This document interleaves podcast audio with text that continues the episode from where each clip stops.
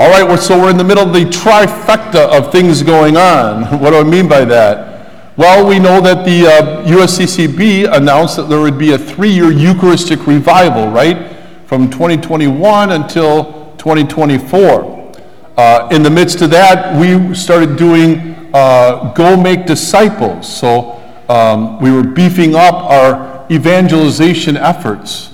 And now we're in what we call Into the Deep, where we're reorganizing the diocese right now. So lots going on.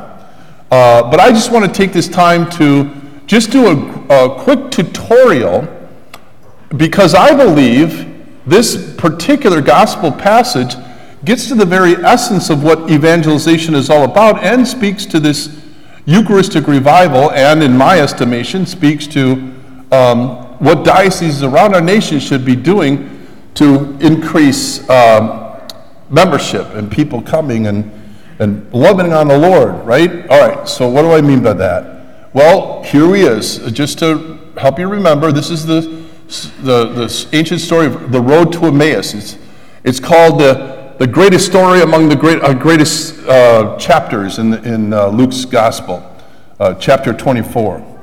But anyway, so Jesus is, uh, or the, the men were walking. Where are they going? They're going away. They're going in the wrong direction. They're going away from Jerusalem.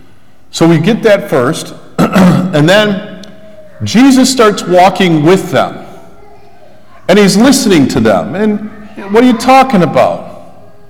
What's going on there? And what, what, what, how does it speak to what we're talking about this tutorial and evangelization? Well, you know, if we're going to get people to come to, to love on our Lord, right? To, to, to convert and to, to, to be one with our Lord, we can't come in like a bull in a china shop, right? We can't come in with this kind of prideful elitism, you know when we look down our nose at them. No. We want to establish a relationship with them, establish trust between each other, right? And so he starts out by, what you talking about? You know, he's listening to them. You know, that's the way we want to start in order to uh, understand that, that, that I, I'm not a threat to you, okay? And, you know, we're brothers, brothers and sisters, whatever, in Christ, okay? We're just, we're just friends, just, just John with each other, okay? That's where it starts. Because you want to make that connection with that soul first. And then, as he's listening to them, uh, I think he gets to a point where he feels comfortable where he can say to them, duh, basically, right? Yeah, he, he says, uh, your, your, your hearts are, are stony, you know, you're, you're not getting it. And then he opens up sacred scripture, everything that applies to him. Well, I think we can clown around too. I, notice they didn't break into fisticuffs because he said that to them, right? It's obviously a moment where he could go, okay, come on, come on, you're, you're not getting it. it, it but, he, but a comfort level was there so he could do that. You know, it'd be great if we got to that point with other people, right? And so he's breaking through now and he, and he interprets for them the scripture that applies to him. Okay? Now, I, am not saying we need to memorize scripture, but there are some good ones we might want to bank, you know, that really mean a lot to us. I always do Ephesians 6 10 to 12. Be strong in the Lord and his mighty power, put on the form of God, blah, blah, blah, blah, blah. Right? Um, and then I love 2 Chronicles 7 14, which we're going to get to in a second, too. But, anyways, to be able to interpret for them, yes, what applies to Jesus, but also what impacted these, the, the Word of God, the truth of the reality of God has impacted me in my life. And what, how did it make a difference for me? Right? And, and hopefully, what you're portraying too is light. Light, meaning you got a smile on your face, you got a dance in your step, you're positive. You're hopeful. You're joyful. Because that's the evidence that you have the Holy Spirit in you. Remember, that's the fruit of the Holy Spirit. Evidence love, joy, peace, patience, kindness, generosity, self control. You know, all of this is the evidence That, okay, I'm listening now because I can see the love, joy, peace, patience kindness in you. The evidence that, that the Holy Spirit dwells in you. We gotta, we gotta let that radiate, not under a bushel basket, right on a lampstand, for all to see. So that's what's going on there. And remember, too, they were downcast. You know, they have kind of given up. How many do we know in our lives that are like that? Might, they might have a, a quick thrill here now and again with a, who knows what, a new car, a new house, or, you know, party, whatever. But basically, they're, they're just like, oh, geez, guess this is over. Kind of, kind of exist, I guess, in this life. How many of we know like that? Especially now at this time. We're being bombarded with so much diabolical oppression. So their, their heads were downcast. They didn't recognize him. They, they got to recognize Jesus. We're going to help them to do that. So, what, what happens next? Well, they invite him over, and what happens? Boom! They recognize him in the breaking of the bread. They recognize him in the Holy Eucharist. I jotted some notes where, where just I feel passionate about this. I wrote this, I said, I can't count the amount of conversion, reversion stories I have heard that revolve around people's experience of adoration. Remember, we started a movement of adoration, I think it was 2007, or at least once a month. We'd gather together. We started with the men, and then, the, then we had ladies um, a year or two after that. But we started with that. We're in a Eucharistic revival right now. Well, we've been doing Eucharistic revival for what? Seven goes into 23, 16 years, eight, 16 years. We've been doing Eucharistic revival. And that's what I'm talking about here. Many of these stories recount how they had fallen away from the faith for years and then somehow found their way to adoration. Virtually all these stories speak of moving into an all in devout relationship with God from that point on, no matter where their faith was prior to this experience. Very simply, we, we believed we had lost the sense of the super, supernatural, and adoration restores that. The USCCB uh, sur, uh, released a survey results of the class of ordinands, so newly ordained.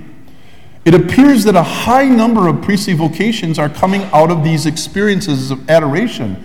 73% attended adoration of the Blessed Sacrament regularly. So here's my own theory it's that the Mass used to have the quality of adoration and therefore a sense of the supernatural before the post Vatican II implementations and innovations that move from a God centered to a man centered liturgy. We simply must restore transcendent majesty to the Mass once again. I hope, I pray, I hope you're praying in two that Eucharistic revival means this. And so they're advocating things like Eucharistic adoration, even Eucharistic um, uh, processions. Because in those moments, realize this when, when we do Eucharistic adoration, exposition, and then benediction to conclude, that hasn't changed since Vatican II, or even because of Vatican II. That's the way it was prior to Vatican II, just the same way. But there's an awe and wonder that occurs there. And I've been saying, you know, at least we're stopping. Because I think a lot of times you know, we get in the bad habit of get, coming in and rush into our cars afterwards. That's why I added coffee and donuts after every mass. I'm like, slow down, slow down, slow down. Slow down. Let's, let's at least have time together to, to build our family bond with each other, even if it's five or 10 minutes. But see, we can get in that habit where we're just kind of, you know, punch the clock, rush and rush out. Adoration makes us stop. We have to sit quietly and gaze upon the tabernacle, or maybe an exposition, the monstrance, our Lord in it. And then we have to ask ourselves, what am I doing? What am I doing? Am I worshiping a cracker? Or is that God? We have to ask ourselves that question. And then all of a sudden, whoa, it is God. Okay, now, what are the implications to that? To me, saying not just I'm a devout Catholic and I rush in and rush out. No, it's God. What are the implications of that? You see, they recognized him in the breaking of the bread. Huge. Their eyes went from downcast, giving up, despair, to whoa, this has implications. In other words, let's do this thing. Right? All in. I'm all in. Hey, even 73% of all vocations come from that experience in adoration. Remember I mentioned 2 Chronicles 7:14, one of my favorites. I'm going to uh, repeat it again with you today, but you know what I'm going to do? I'm going to do 2 Chronicles 13 to 15, okay, just to show you what frames it. Very interesting. Okay? Because you'll see a lot of people quote 714. With, they leave out especially 713, that what leads up to it. I think you'll find this very interesting. When I shut up the heavens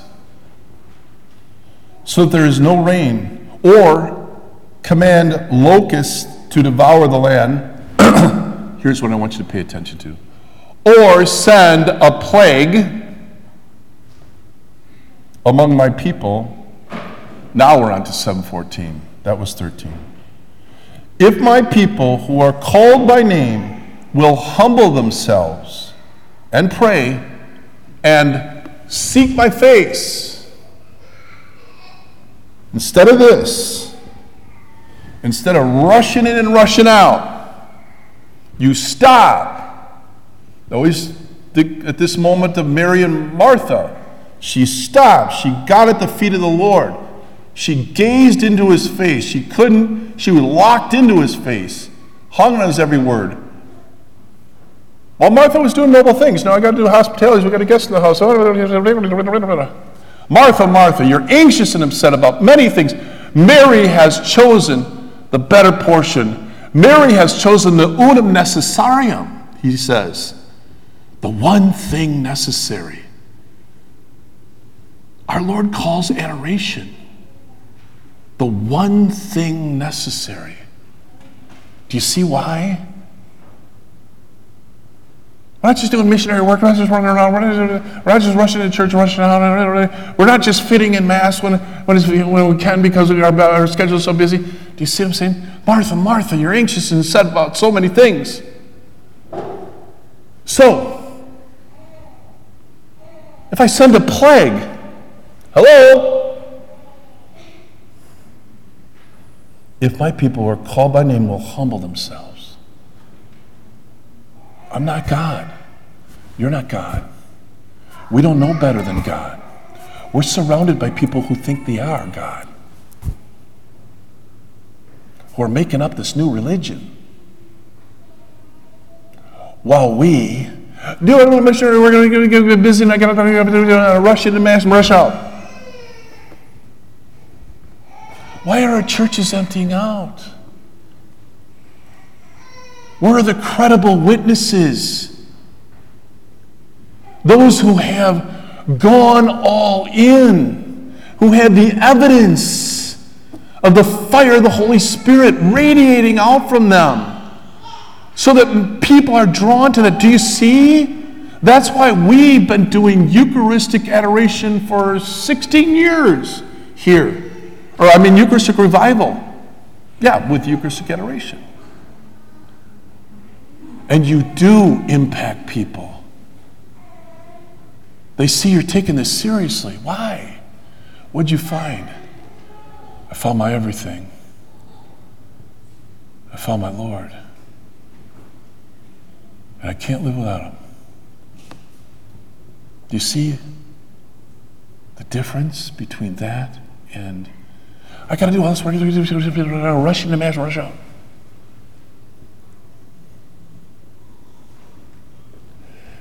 If my people who are called by name will humble themselves and pray, talk, build a relationship, love on each other, and seek my face.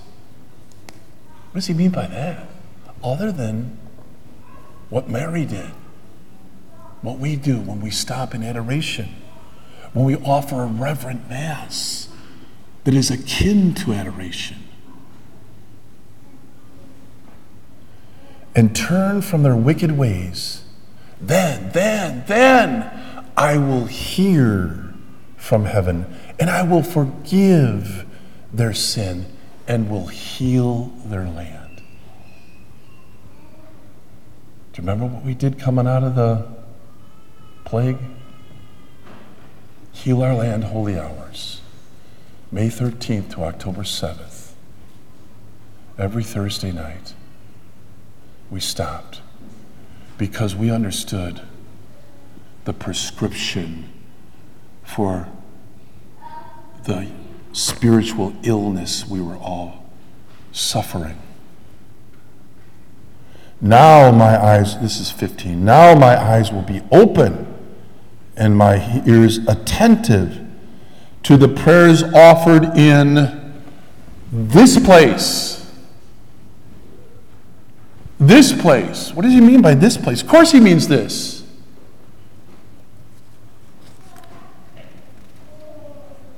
But, brothers and sisters, there's the prescription for evangelization.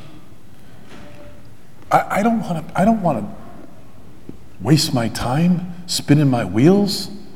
Oh, we should break into small groups and study what Eucharist really means. Well, what the? And then we go to our man centered masses with our worst recreational attire as we grab the host like a potato chip. We have all this sing songy or Broadway musical, fun, entertaining. No. If we're serious, if we're truly serious, if we want to win souls for Christ, we need to bring them to the place where they actually stop and seek the face of the Lord and recognize Him in the breaking of the bread so that their heads go from this to this. Do you see? There's your tutorial. In the name of the Father, Son, and the Holy Spirit, amen.